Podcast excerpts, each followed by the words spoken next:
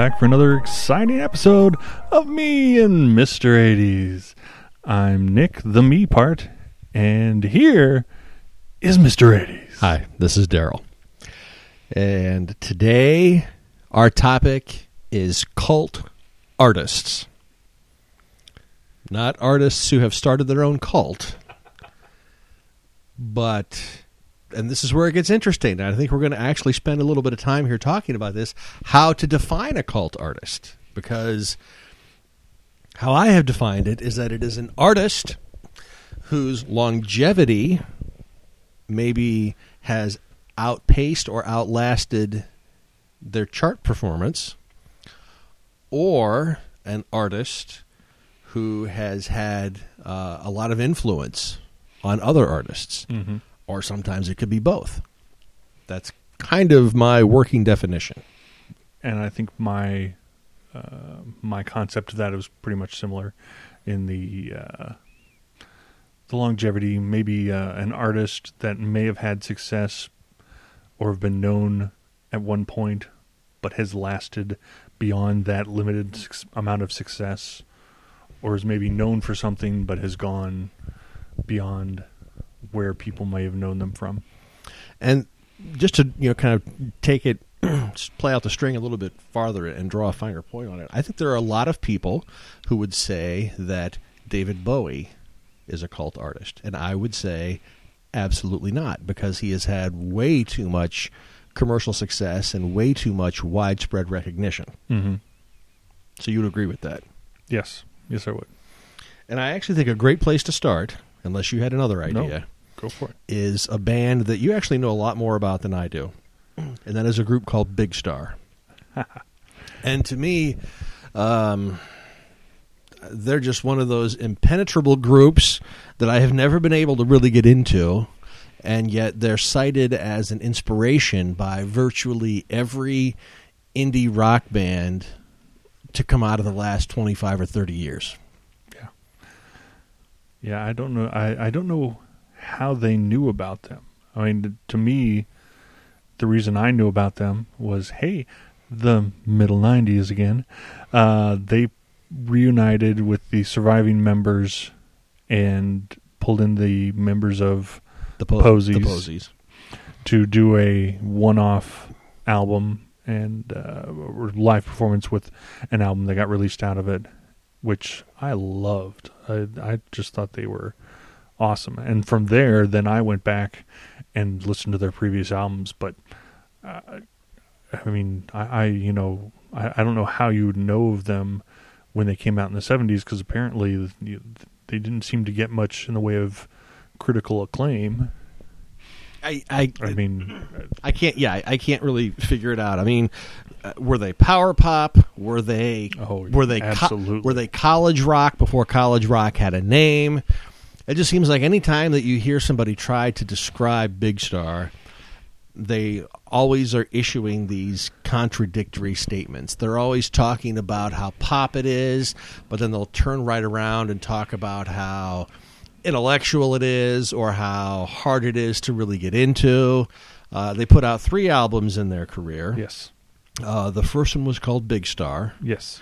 Uh, the second one, is number one record. and then the third one is either called Third or Sister, Sister Lovers, Lovers. depending on I don't know what. And apparently there was actually a lot of evolution from the first to the third albums, and so Oh yeah, the way they sound on the third album is not necessarily how they sound on the first. Uh, the guy who gets most of the credit for being the main creative force is Alex Chilton, but apparently they were a democratic songwriting unit, much like the Beatles, from what I understand. It's not like he wrote all the tracks. right. Well, there's the the member that died uh, before the reunion happened. Uh, Jody, Jody something, Jody Watley. No, He's looking for a new grave.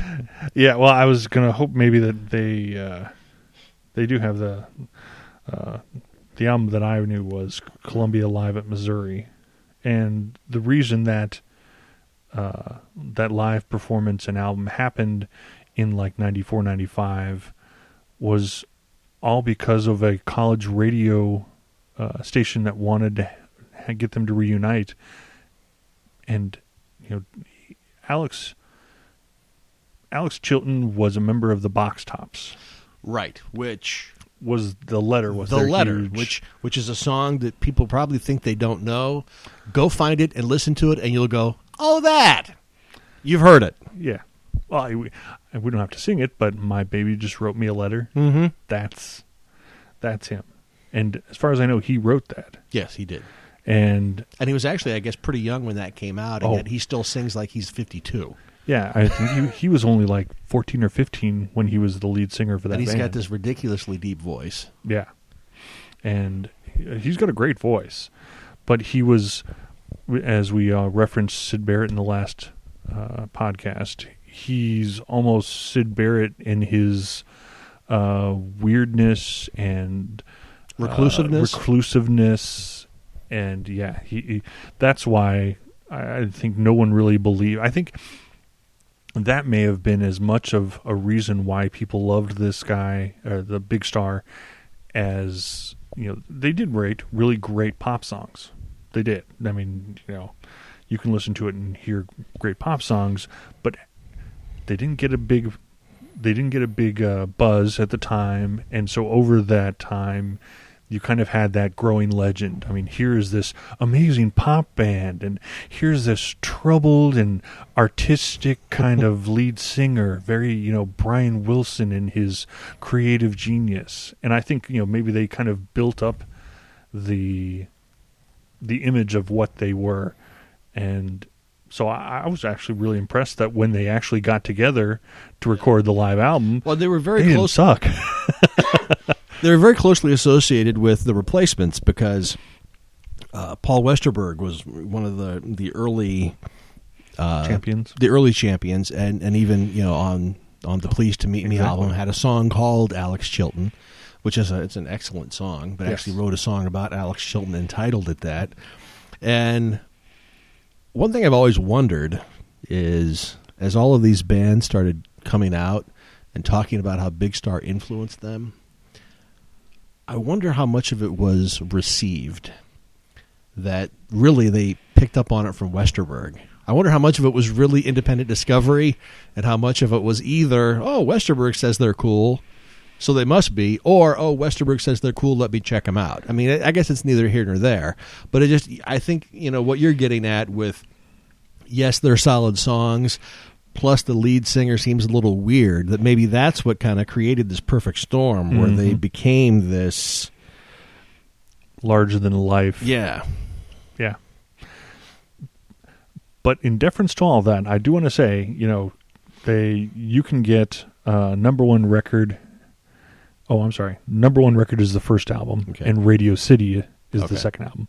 They're currently, if you find them on a CD, they're released together. So they were released separately back when they actually came out. Now they're both together, and the the the wow, really good songs. Uh, Ballad of El Goodo, uh, In the Street, Thirteen, Don't Lie to Me, uh, When My Baby's Beside Me. I mean, uh, half of those songs are also on the live reunion album. Uh, Well, based on your knowledge of '90s rock, and you know that's really when the whole indie alternative thing kind of really crystallized. I Oh, mean, yeah. are there are there bands from that era that you hear that you can hear Big Star influence that you can maybe toss out? you know what? Not really. Yeah. I mean, it's just the uh, the Posies having you know once they got together to do the reunion. I listened to the albums before that, and I would think you would almost more categorize them as Beatlesque than Big Star esque. Yeah, the, and it's the kind of tough to say what what the difference between being Beatlesque, as we've talked about in previous podcasts, is is more of just a you know a pop sensibility than it is anything else. and who's to say whether that pop sensibility was you know was influenced by the Beatles or Big Star or a million other pop bands. I, I don't know that I really hear. Um, Jody Stephens is the other member. I just remembered his name. Uh, he's the one that died, but he wrote. Or actually, wait a minute, that doesn't sound right at all. Wow, You're seeing how the sausages are made, folks. oh, Chris Bell. That's the one that. That's the one that died, and I think actually Jody Stephens might have been one of the Posey members. Isn't Chris Bell the one that kind of just, uh, kind of took over the creative reins for Third Sister Lovers? I the the what I know about Third Sister is that they couldn't pull it together. I mean, for whatever it was, it- I think what was released as Third Sister or was Third was what someone put together from what they didn't finish. Yeah. And so, was it Chris Bell?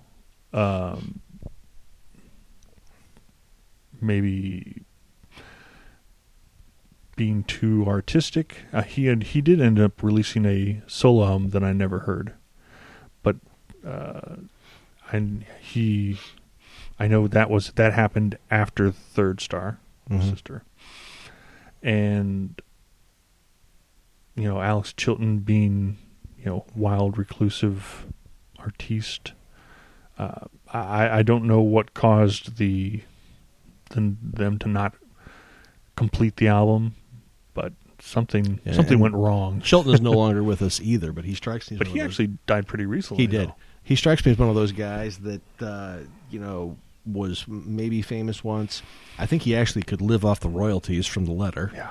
Uh, he just strikes me as a guy that was living in a log cabin somewhere, doing like chainsaw carvings and telling kids to stay off his lawn. I mean, that really that just seemed to be kind of his vibe. So I don't want to belabor the big star point, but I just thought that was a good place to kind of start because that is one of those uh, one of those bands that they get cited a lot A lot. for being an influence, and they did absolutely nothing chart wise Right. um, and it, it is kind of a mystery how they got back into the into the consciousness. I don't know if it was all Westerberg's doing or if there was more to it than that. And if you know if if people do know the story behind that, by all means, let us know. You know, shoot us an email at mr80s at rocketmail.com or post something on our wall on Facebook, Mr. 80s. and I love uh, "Back of My Car" from uh, I think it was from the first album, but yeah, that that's a wonderful song. But you know, So I you kinda- like I pop kinda- music, go for it. Uh, yes, if you like pop music, go go for it, says Nick. So I kind of hijacked the intro. So now you can uh, you can take us where you'd like to take us.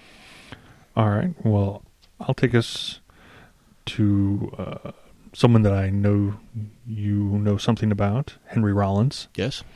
and I, I think he had a he qualifies as a cult artist, even though I think he's had success, obviously with Black Flag and even you know solo artists. But I think you know he's always kind of been uh, an interesting figure. I mean, whether it's spoken words, whether it's his IFC uh, talk show, you know, weird cameos in movies. Uh, I just think he's he's a cult figure, despite the fact that he might have have a little more success than maybe some cult figures might. Would you say? Yeah, in fact, I think he's really he's a good choice um, for a number of reasons because of, of his his visibility and because of what he almost means as a symbol. Um, and yet, at the same token, he is one of those guys that he almost seems like more than the sum of his parts. Because when you look at his resume, um, you know, Black Flag uh, was Greg Ginn's baby. I mean, Greg Ginn wrote every note and wrote every word. Uh, and the Rollins band had some you know minor success during the you know the alt rock explosion in the early '90s. Liar is a great video. Find that. but he's really more well known for being a guy who looks like a scary thug, but who is actually an articulate, sensitive guy. Yeah. And he's also been able to do those. I mean, I mean, for crying out loud! I mean, he played a cop in a studio picture starring Charlie Sheen, and was still able to maintain his indie cred. Yeah.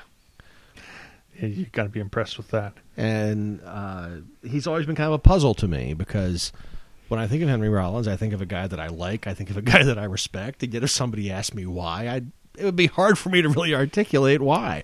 I, you know, you don't know much about the guy's personal life. He's actually a, a really private individual. Which is odd considering all the books he's you know written and all and the how, spoken conf- and word how tours and confessional his spoken word stuff is. Yeah, but it also, having read uh, a couple of the books and stuff, is it's almost confessional as an emotion rather than confessional as an actual event. That's exactly what I was going to say. He writes a lot about his feelings, but really doesn't tell you at all what made him feel that way. Yes, which is odd because sometimes he has some really creepy ass feelings. yeah. And I actually, uh, I'm name dropping by proxy here. I actually know someone who got a chance to meet Rollins and you know, said he was a, a delightful human being. So and that's that's good to hear because he seems like he would be. But then he also seems like maybe he wouldn't be. He's one of those guys you really don't know. You know, I mean, Yeah. he, he seems so affable and so uh, just that he kind of knows enough about how the world works that nothing's going to surprise him. But at the same token, he also seems like he could be ferocious. So Well, you, you yeah, just- I mean he is he has a gigantic sun on his back of tattooed there. I mean he's he's uh and his neck is wider than his head. Oh yeah. Oh, and he has that black flag tattoo on his neck too, isn't he? Yeah, I I, I can name drop the fact that I I, I met his uh, uh, guitar or his bass player, who was a really nice guy. I was the one of the first things I was working at backstage at a uh, amphitheater in Ohio, and it was it was my first job working backstage, and I was just playing at a second stage backstage, and I was just supposed to, you know, help out whatever artists were showing up there, and Soul Coughing was playing, and his bass player, I was basically sitting on a park bench waiting for someone to say they needed help doing something. So you know, I need to be carted around. I had a golf cart to drive him around, or all sorts of stuff. And he just came down, sat right by me, and I knew who he was because I've seen the videos and I've watched them perform. So I knew uh, that he was Rollins' bass player, and and he just sat down there and said, "Hey, how's it going?" And you know. I I said, "Oh, do you need something?" And he's like, "No, I'm good. I'm just here to see Soul Coughing." So we were sitting by the side of the stage watching Soul Coughing together, and you know, then he's like, uh, right towards the end of the thing, he just said, "I, I gotta go. I, I we're we're playing next." so, I mean, he's just totally, you know, casual and impressively nice. I mean, you just sort of, again, you you look at him and his band. I mean, they they just seem like they could be ferocious assholes, but you know, he comes. You know, Henry Rollins comes off as affable, and so did his bass player. yeah. So it's an interesting choice. He's not really a classic. Uh, he's not a cult artist in the classic sense, but I think he definitely. Uh, Do you did you listen to him when he was in Black Flag? I mean, I knew you, you, you know, I know you had the uh, spoken word "get on the get on the bus" thing because I Mhm. borrowed it from you, yeah. which was excellent. Uh, the only Black Flag stuff that I'm familiar with uh, is you know the stuff from like the Damaged era, uh, TV Party, Yeah, uh, the stuff that anybody would would know. Uh, from from what I understand, uh, they they kind of were moving more toward metal than uh, than punk there in the in the later days. I, I was going to make a reference because I'm going to make a reference later to Bob Mould, but Mhm. to me, I always thought that uh, Black Flag was taking punk towards metal, where Husker Du took metal towards pop, or to punk towards pop. Mhm. So I, I just thought it was very interesting that they were both in that same era. You know, they were both taking punk in a completely different direction than where it had started out for both of them. Because I think both of them, you know, uh, Husker Du's early uh, albums, like first two and a half albums, were really more of a loud, hard, fast punk, and uh, you know, Black Flag was more of the loud, hard, fast punk, and then you know, one goes one goes metal and one goes pop. and Right. it's very very interesting. I wonder what how it just goes off. Okay. Um, very odd uh, direction for both of them to take at the same time. I wondered, you know, what moved each in that direction. I assume for Black Flag it was Greg, whose influence, you know, was since he was the head of that band. I guess that's where he wanted to go with it. And having listened to uh, more of the, uh, I didn't know that apparently they had a three-year stint where they were fighting with uh, their label Capricorn, so they weren't allowed to release albums. Because I always wondered, uh, there's a point there between like like 94 96 where they released like six albums This is Rollins band or uh black flag okay. and the reason was is because they were working on stuff but they couldn't release anything because with that battle they couldn't release anything under their own name. So once they finally cleared up the legal trouble then they just started throwing out albums. And that was my war uh, sli- slide it in or slip it in Mhm. um, loose nut live 84 and so i having had a chance to go and listen to those i was like that's uh, some really good stuff. Because i was you know I, I listened to damaged and i thoroughly enjoyed that album. But uh, some of the other stuff which I, I i read haven't hasn't been as reviewed as well. They sort of say they when they started trying to go metal they kind of lost a little. I i thought they were really good. That's what. Yeah, I've read the same things, and you wonder how much of that is just because uh, the people that are doing the reviewing wanted punk, liked punk, and didn't really like the idea of a, a punk indie band embracing those kind of more traditional blues-based metal tropes. I wonder how much that had to do with it. Hmm, I I wonder because you know if when Husker Du makes that change towards pop, they're more accepted because it's a more acceptable format, and maybe you know that metal punk is a little too much for people, and so they're like, eh, never mind. Yeah, but I still remember when uh, when Husker Du put out was Candy Apple Grey. Was that the first major label Yes. album? Uh, which I always loved that title because it makes no flipping sense. I would love to know what it's supposed to mean. Good Can- question. Candy Apple Grey. Uh, th- there were still a lot of people that said, "Oh, you know, Husker Du making their major label move." I mean, this was back when labels were very, you know, monolithic. When labels were a big deal. I think a lot of young people today don't really understand what a label meant. I mean, if Oh yeah, if you weren't on a label, you weren't being heard. And so to have these bands like Black Flag, like Husker Du, who I believe were both on SST, mm-hmm. which was a California-based indie label, uh, you know, having an indie label was not an easy thing back then. And so the fact that there were even indie labels for these bands to be on was a big deal. yeah. And so the the fans really felt like they they owned them. And when a band would it would happen every now and again where a band would make a jump to a major. I mean, it was pretty nasty, pretty nasty stuff when that happened. And, and they had that backlash where people were like, "Here they go! You know, they can afford to record in a real studio now, not in some guy's basement. They can afford a real producer. They've got a budget." And so it, it kind of took a while. I think that uh, really people didn't start accepting them.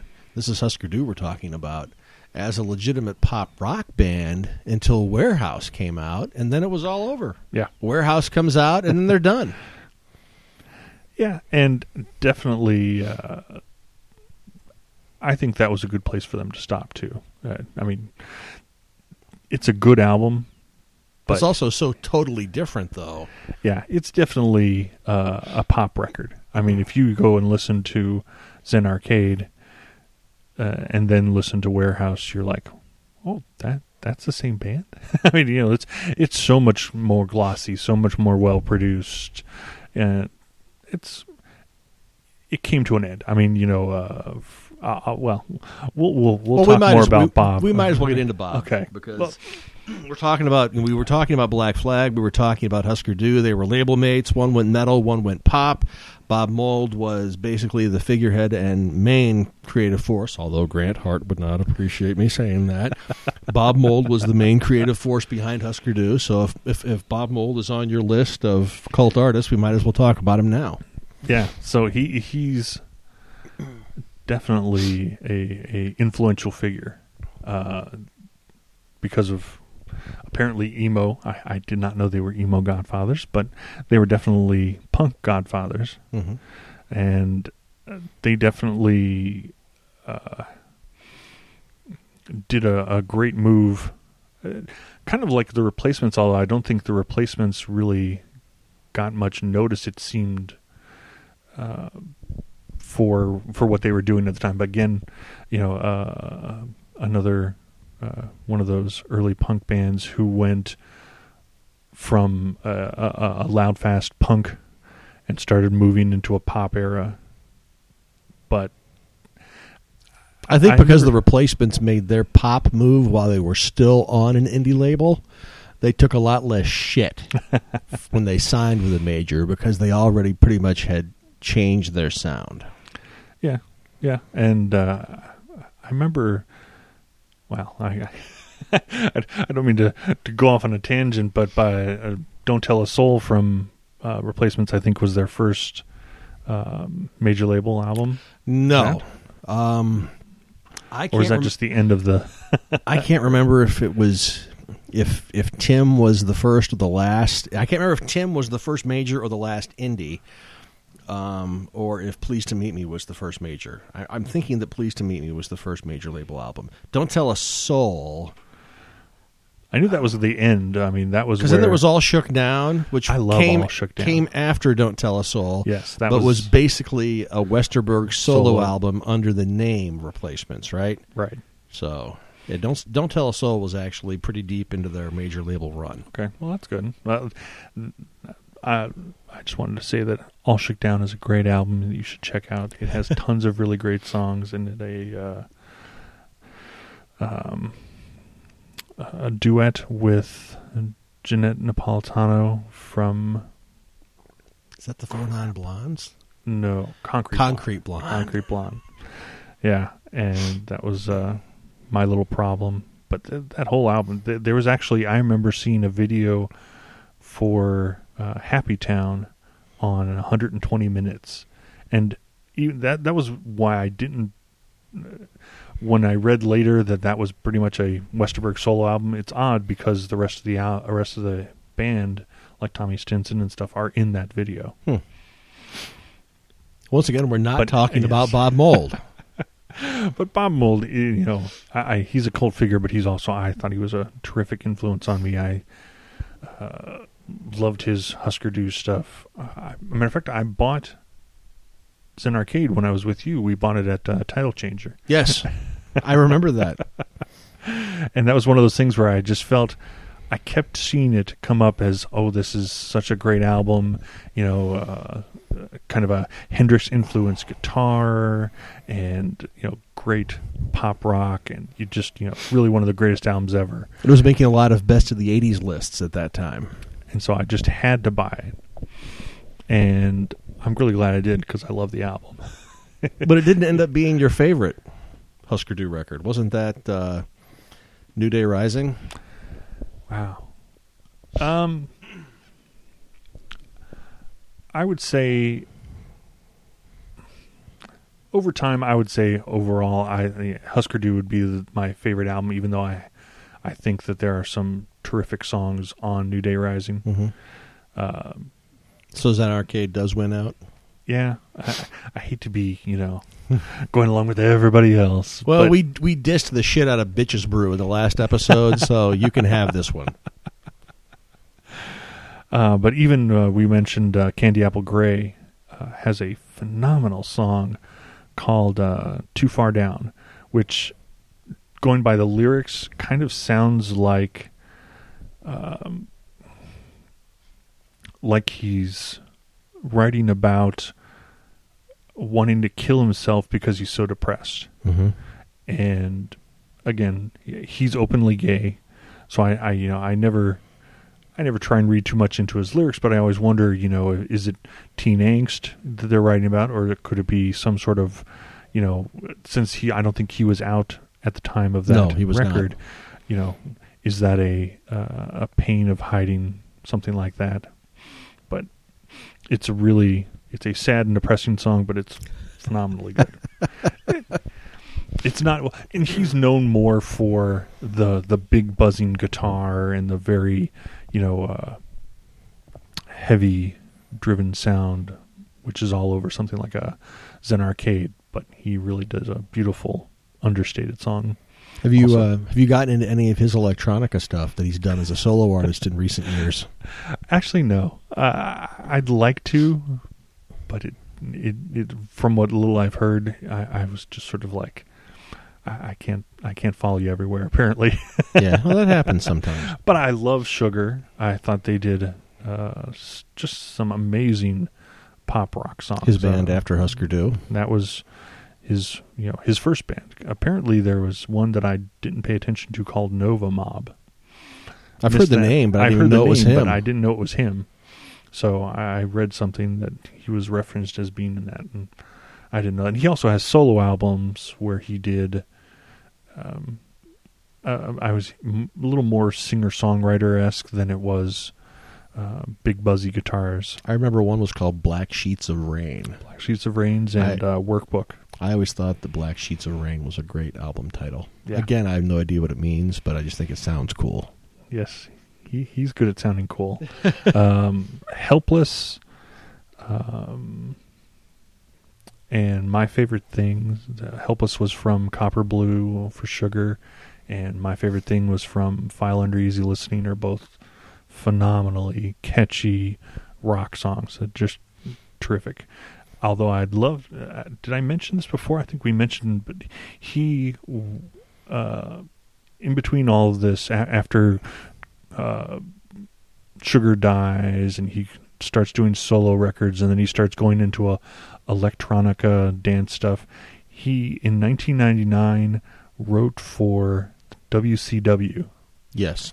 Because he loved professional wrestling. Apparently, Yes, I was aware of this. He was he was a consultant for big time championship wrestling.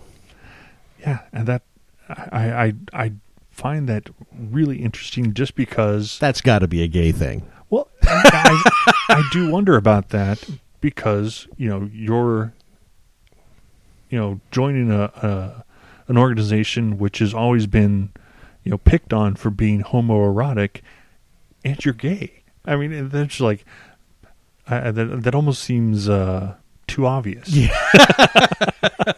I thought the same thing when I heard that. I'm like, oh, Bob. but I've never heard him talk about it. So I'd love to just know. You know, I uh, I read later that it was something he did because he was he loved professional wrestling, but that is that is a truly odd thing to go from legendary guitarist for a major punk rock band to pro wrestling.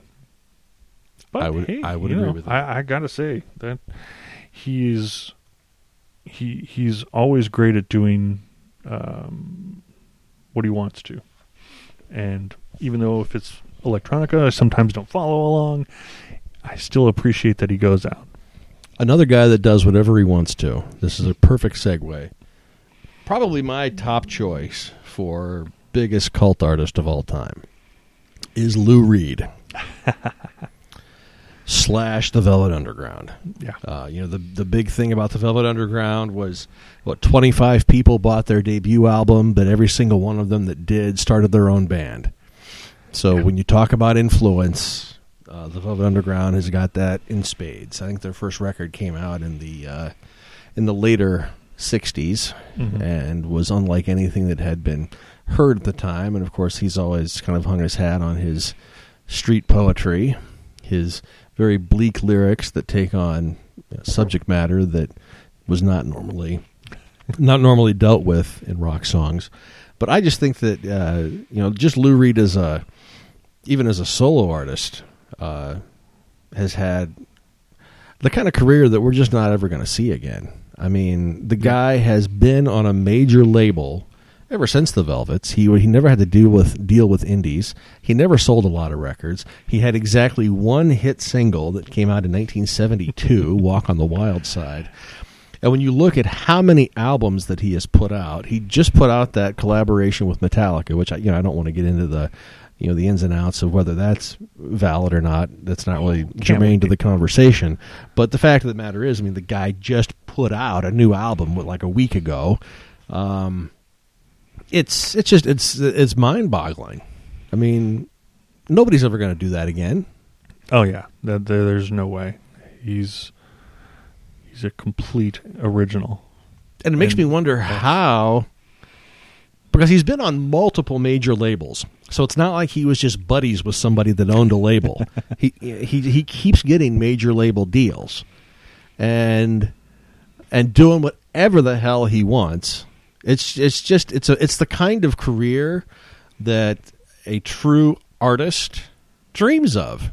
I just Well, you know what? I would say that I don't know if you can call him a cult artist, but uh, someone who you could compare his career to, oddly enough, would be Prince. I mean, he can do whatever he wants. He always gets a major label when he wants one, and he's got as much artistic freedom as as anyone as Lou Reed. The big difference being, though, that uh, Prince has got a truckload of top 40 and top 10 hits. That's true. So how does Lou Reed pull all that off? You know, uh, without uh, the same rights as Prince, but absolutely none of the top forty hits. None of the sales. That's what I'm saying. It's just, when you really look at his career that way, it is remarkable. It is truly original. We never have, we never saw it before, and we're never going to see it again. And, and he is the guy. I mean, he stands, he stands alone, and he's done it all. Not even being a nice guy. I mean, everybody everybody who meets him says that he's just very prickly, and you know, not that he's an asshole, but he's just he he is what he is. He wants what he wants, and gives no quarter to anybody else's opinion. That, that is again just like Prince. I, I did not know they had such a similar career. So it's it's it's just uh, and to try to even talk about the phases of his career. Uh, I mean, really, he deserves his own show, which we're not going to do that to people. but you know, so I won't even. I guess I won't even bother. I guess I will just say that my favorite kind of Lou Reed is when he's got a really rocking band behind him. Uh, some of my favorite albums are New York, which was like that. Uh, in fact, that's got my all-time favorite Lou Reed song, "Straw Man," uh, on it. Uh, an album that he just put out within the last ten years called "Ecstasy," I think is one of his best records. I mean, he was in his fifties when he put that album out, and uh, I thought that it was He still kicked ass. thought it was amazing. Uh, New Sensations, which is the one that had "I Love You, Suzanne" on it. It's another great album. Uh, one that people talk about a lot is the Blue Mask, which curiously, I mean, I like the Blue Mask, but I I don't think it's his best, and a lot of people say that it's his best album. And wasn't that one like uh, hard to get on CD for a while? It was, yeah. And was that from uh, a label problem, or That's a good it question. was just big in Japan for that one? I- it was just it was one of those things, and it almost makes me wonder if that's why the critics glommed onto it because you couldn't Mm. get it yeah. because it was out of print for a Oh, I'm time. artistic. I know shit. You know, you can you can't get this, but it's really good. He's got another one that came out in 1980 when he turned 40 called Growing Up in Public Mm. that is uh, a really good album. Uh, I, I like I like Lou best when he is marrying accessible melodies with his typical harrowing lyrics. Yes. And uh, I've I've followed him a lot of places. Some places I haven't. What do you think about uh, Metal Machine Music?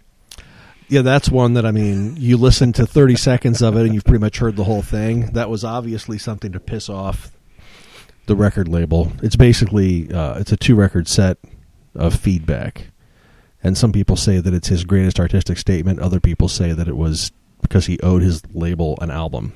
I think he owed his label an album. But that's the kind of stuff I'm talking about. He did that, and then he released it. got it. he- they released it, and he got another deal with somebody else. So it's just, it's amazing. Yes, he is truly incomparable. And he's a talented guy. It's not like I'm talking about a no talent who doesn't deserve it. I guess what I'm saying is that it's rare. But It's you just- have to.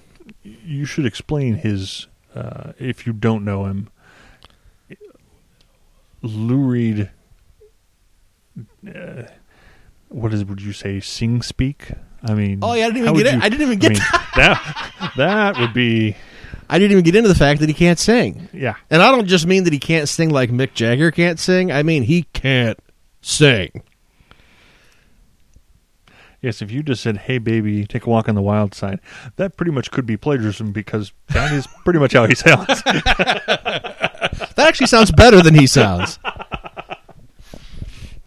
Because I've been actually I've been talking to some friends on Facebook about this whole Metallica collaboration, and they're not quite sure how they feel about it. And uh, I said that it's going to be harder for Metallica fans to accept Oh, yeah. because of hearing his his speak, sing, croak, which is basically what it is. His monotonous voice over top of Metallica riffs is going to be hard for them to take. It's so funny because I've been listening to him for so long, I just accept it. But you're absolutely right. That's one of the things that somebody coming new to him, that's the first thing they're going to notice. They're, Oh, yeah. they're going to be like, "What the hell? This guy can't sing." Did you hear the uh, "Sweet Jane" that he did with Metallica? Yes. And did you like it? Uh, it was unmemorable to me. So I thoroughly enjoyed it, and I'm absolutely looking forward because I really like Metallica to begin with, and I like Lou Reed. So you know, I'm hoping they got their chocolate and his peanut butter. well, I listened. They were they were doing some live streaming on uh, LouReedMetallica.com, I think it is, and uh, the album. It's nine songs and it's a two CD set. nice.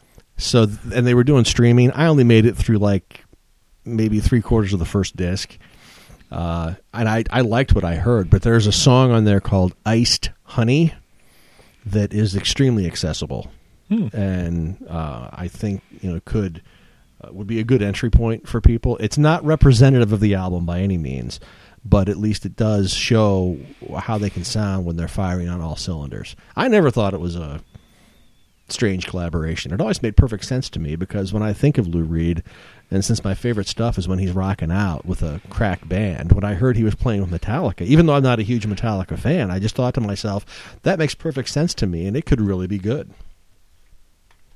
Well, I'm totally jazzed for hearing that. I, I I hope it leads to more albums by them. I think to me that's the problem of when you do a super group is if you like it, what are the odds they're ever going to do it again? Yeah. Maybe they'll do it again with Michael DeBar.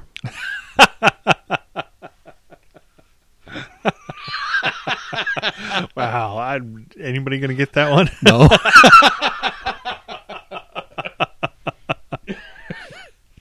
All right. so that's that's all I got to say about Lou. So I will cede the floor to you.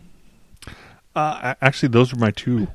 I, I, I only had Henry and Bob Mould. Oh, cool. Well, then I can go on then with uh, with Todd, There you go. and this will uh, this will be one that you can probably weigh in on because uh, for folks that are not you know that don't know me personally, Todd Rundgren is like my all time favorite artist. So I don't want to turn this into a Todd Rundgren cream fest. I would like it to be a bit more legitimate.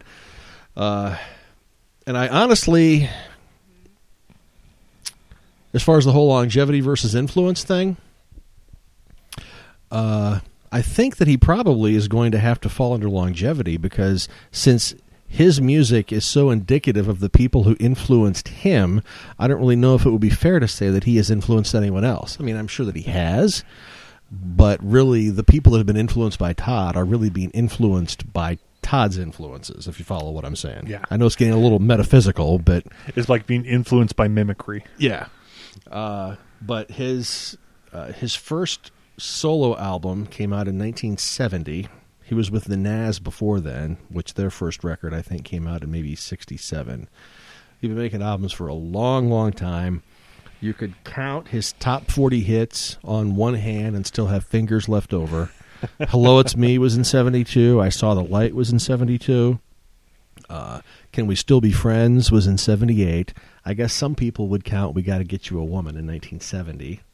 And then other people would say Bang the Drum All Day, which came out in 82. But I don't even know if that song made the top 40 when it came out. I think people just know it now because they play it in stadiums all the time. Well, and if you're in Ohio, they played at five o'clock, Yes. Which I was going to going off to you know, uh, home from work, uh, cranking that up. This is a novelty song. It's the "I don't want to work, I just want to bang on the drum all day" song. Uh, which is that if that's all that you know about Todd Rundgren, There's so much more than that. there's a lot. There's a lot more. Than that. I like that. the song, but yeah, but he, but he, so he's a guy that you know his chart success was very concentrated in in one era, uh, but he is still touring. He's got a huge fan base. Uh, still releasing albums, and and he was driving um, the entire sort of artist online and artist uh, letting the fans make remixes and stuff that people are doing now. He was doing in what, like '92? I mean, that's true. the individualist was you know something you could download on a computer and remix your own. That was album. actually I that was actually No World Order. Which oh, that was yes, No World Order came out when you were at Blockbuster Music, so I can't remember what year that would be. '94 to '96. Okay, so it was probably '94 because I think that came out before the Individualist, which was '95. And yeah, there was you could buy a Macintosh version of it, which it's one of those things that it's it's probably a collector's item, even though you can't use it anymore because it's not compatible with any software that exists currently. But he yeah he, he recorded an entire album that was musical fragments, and then he released a proper CD of it that was kind of his best guess of how they fit together. But it was actually meant to be experienced as this computer application where I mean, it was real so ahead of its time that people were like, "What in the hell is this?" Yeah, So there was that, and then there was PatroNet, which was his uh, artist direct website, which was, uh, you know, uh, I mean it. It was years before Napster, yep. uh, and it was a direct interface between the artist and the fans, where he would actually uh, release, you know, like free songs and stuff direct to, and you could also subscribe. Prince did a version of this after him, Yeah. and and you could subscribe Yeah. to PatroNet, and it entitled you to go in and listen to so many songs per month, and then I think like every quarter, uh, so every three months, you could go in and pick your favorites, and they would send you a custom CD of which songs you wanted to have sent to you. I mean, just crazy, yeah, that's, crazy ahead of your time stuff. Yeah, and now you know now artists are, you know, putting out albums where you can you know uh, pay what you want to pay, or you know do something that's even not as revolutionary. You know, ten years later, that's twenty years later. I mean, geez, that's amazing. And he was uh, he was he was actually big into videos too, music videos when they were first coming out. Now, if you, if you go back and look at uh, like the video for uh, "Time Heals," which was one of one of the first videos played on MTV, it was it was played somewhere in that first few hours, Yes, and it was one of these things that it was pretty much all done on a desktop computer. And if you look at it now, you'll go, "Yeah, that was done on a desktop computer in 1980." I mean, it looks like shit. But the fact of the matter is, it was you know way ahead of its time. way ahead. So I mean, I could I could talk at length about he was he.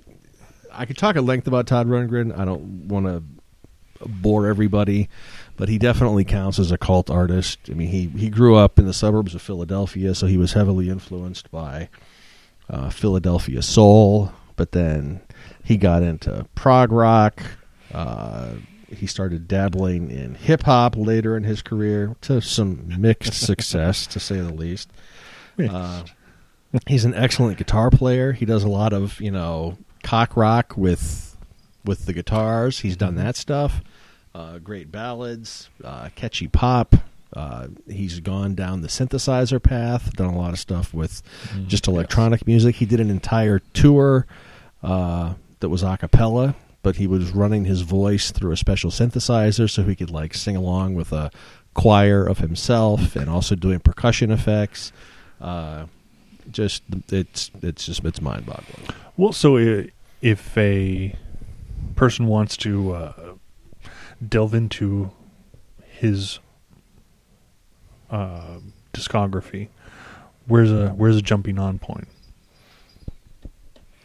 Really good question. I would say if you want to hear Todd at his most accessible, The Hermit of Mink Hollow, which came out in 78. That's got Can We Still Be Friends on it. Uh, there's also a couple of tracks toward the end that showcase his guitar playing abilities. So that's probably the best place to start. Uh, Ash, the cat, is making a return appearance to the studio and is playing with my pen, so I'm a little distracted right now. Uh, another one of my favorites of his is uh, the ever popular Tortured Artist Effect. That's the album that actually does have Bang the Drum on it. But I hear that referenced a lot by people. That and uh, there's a two CD set. What is Something it? Anything? Yes. Yeah. Something Anything is the one that's got Hello It's Me on it. So, but Hermit of Mink Hollow is probably the best place to start. I'd say start there. And what about his uh, his two earlier bands? What was it? Uh, Utopia and Well, the Nazz was the band that, that predate, predates his solo career. Utopia is the band that he formed after he started his solo career. are those uh, good? Are they worth listening to? And if so, what? The Nazz was uh, Pennsylvania teenagers forming a British invasion band. That sounds cool. and they've got um, they've got a song. The the the big single from the Nazz was uh, called uh, "I Can See It in Your Eyes." Hmm. I'm trying to sing it in my head, uh, which kind of sounds like uh, my generation era Who. Mm, It's a good song. okay. And then Utopia, actually, when it was started, was his prog rock outlet. And so they were doing, you know, concept albums about the sun and, you know, democratic with the songwriting and stuff like that. And then it kind of evolved into a uh, very commercial guitar pop and guitar rock band. Hmm. And then by its end, it was kind of a straight up pop band where they were still doing the democratic songwriting thing and they were taking turns singing songs, but it's virtually indistinguishable from the solo stuff he was doing at the time. It's good. Mm-hmm. It's good, but it's it's not like it's markedly different.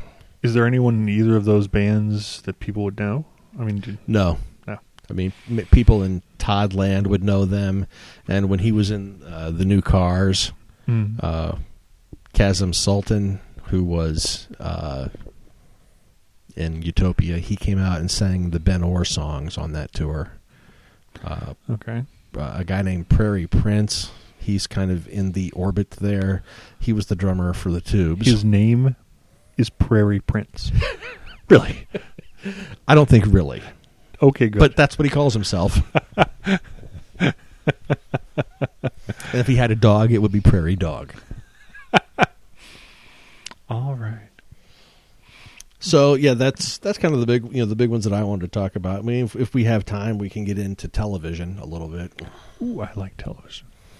Television was um, a band. Uh, they're considered punk. They're American punk.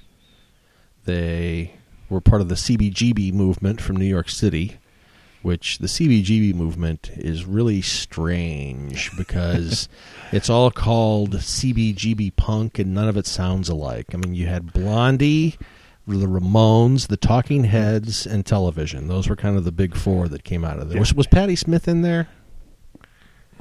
I, I always hear those four. Okay. And th- they sound nothing alike. No, not at all. Uh, I mean, Blondie was more harder edged than what we associate Blondie with, but obviously, you know, And she- so was uh, Talking Heads. yeah. Talking Heads though was like white guy funk, Um, Blondie became more disco influenced. The Ramones were always third three chord rock, and then you had television, which they're really kind of hard to describe. They were known for their twin guitar attack. Yes. Kind of like, uh, wow, I, I guess I, I don't really know how to describe them. Um, hmm. Angular rock. Yeah, and, and people talk a lot about uh, Tom Verlaine, who was the, the guitar one of the guitar players in that group and one of the chief songwriters. Uh, Who also played with Lou Reed to tie it in. his uh, his playing is usually uh, described as being cool and precise. And you know, when people Yeah. say cool, they're talking about like icy cool. You know, uh, and their debut album was Marquee Moon, which came out in '77, and that's one of those landmark albums that is always cited time and time again as one of the greatest albums ever released, one of the greatest albums of the punk movement, and probably to me one of the few albums that actually stands up to to that kind of hype. The title song "Marquee Moon" is simply one of the greatest songs ever written. It's about ten minutes long. Uh, it's about ten minutes long, and it goes by like it's a three minute song. Yeah, that's a good way to put it. Uh, so it's it's one of those things that you know, once you start listening to it, you just get so caught up in its in its groove and its musicality. And yes, there's a lot of solos, but it's just you get- you just you get lost in it, and the next thing you know, it's over, and you're like, oh, doggone it, I want to hear some more. and it was ten minutes.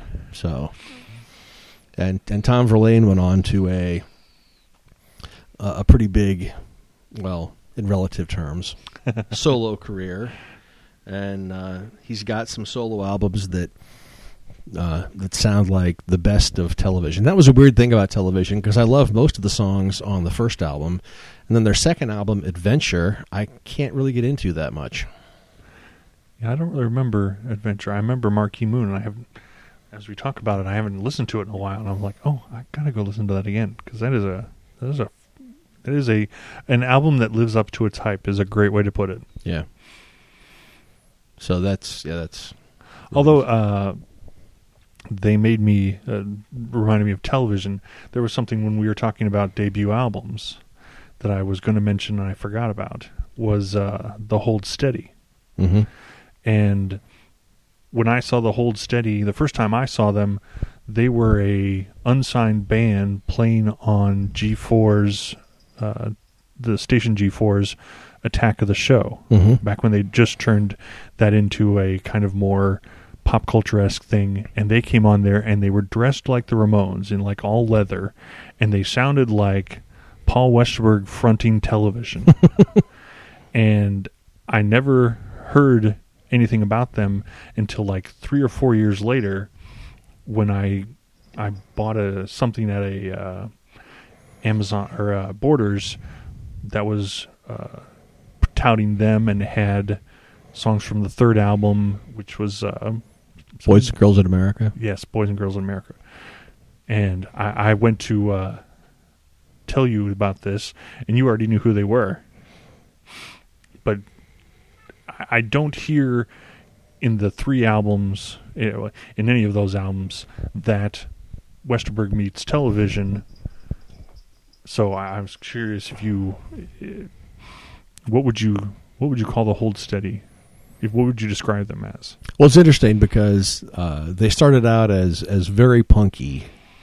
The Hold Steady did, and uh, Boys and Girls in America I got first, and I liked it so much that I went back and I bought their second album. I didn't get their first one because I heard their first one was sort of like. Uh, what? Sorry, Ma, I forgot to take out the trash by the replacements, where it sounds Mhm. nothing like the rest of their stuff. Hmm. So I wouldn't say that in a bad way, though. so I, I got their second album, and it was a lot less accessible than Boys and Girls in America. I mean, Boys Yeah. and Girls in America uh, has a lot of classic rock influence on it. I mean, I hear uh, you people are going to shudder when I say this, but uh, I hear Springsteen on there. Uh, I hear the Eagles. I hear Guns N' Roses. Um, you can quite literally hear Dave Pirner from Soul Asylum because he sings one of the songs. on Oh, Boys and Girls in America. I think I knew that. Um, so yeah, I, I never would have picked up a television influence from the output that I've heard. Yeah, I, I, And I think, I think, and I think the singer sings like Tommy Tutone. Hmm. Okay, I could see that. I just when they were on the they were promoting a uh, a self released EP that I I remember trying to find uh, at the time and I couldn't figure it out, so I just sort of gave up on it. But I would love to have, to hear what that EP sounded like because there's there's there's just a slight gap between that first album and what I saw on G4 that I would I'd love to see you know because they weren't quite as I think they had maybe two guitars or they just had a kind of very angular sound with the Yeah. guitars that they that they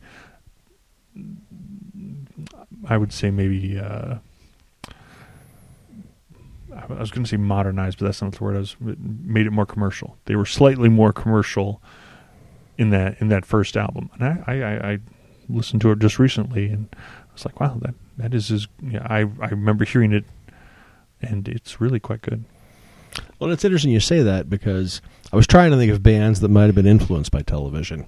Because I, I really can't think. I mean, there might be some bands that academically think they were influenced by television, but there's really no bands out there that sound like them. And so, really, the whole cult artist aspect probably comes from how well remembered that first album is.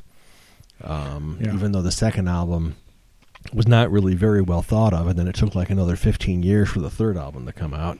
So there's that, and then the fact that Verlaine went on to a very prolific solo career, but was still kind of under the radar.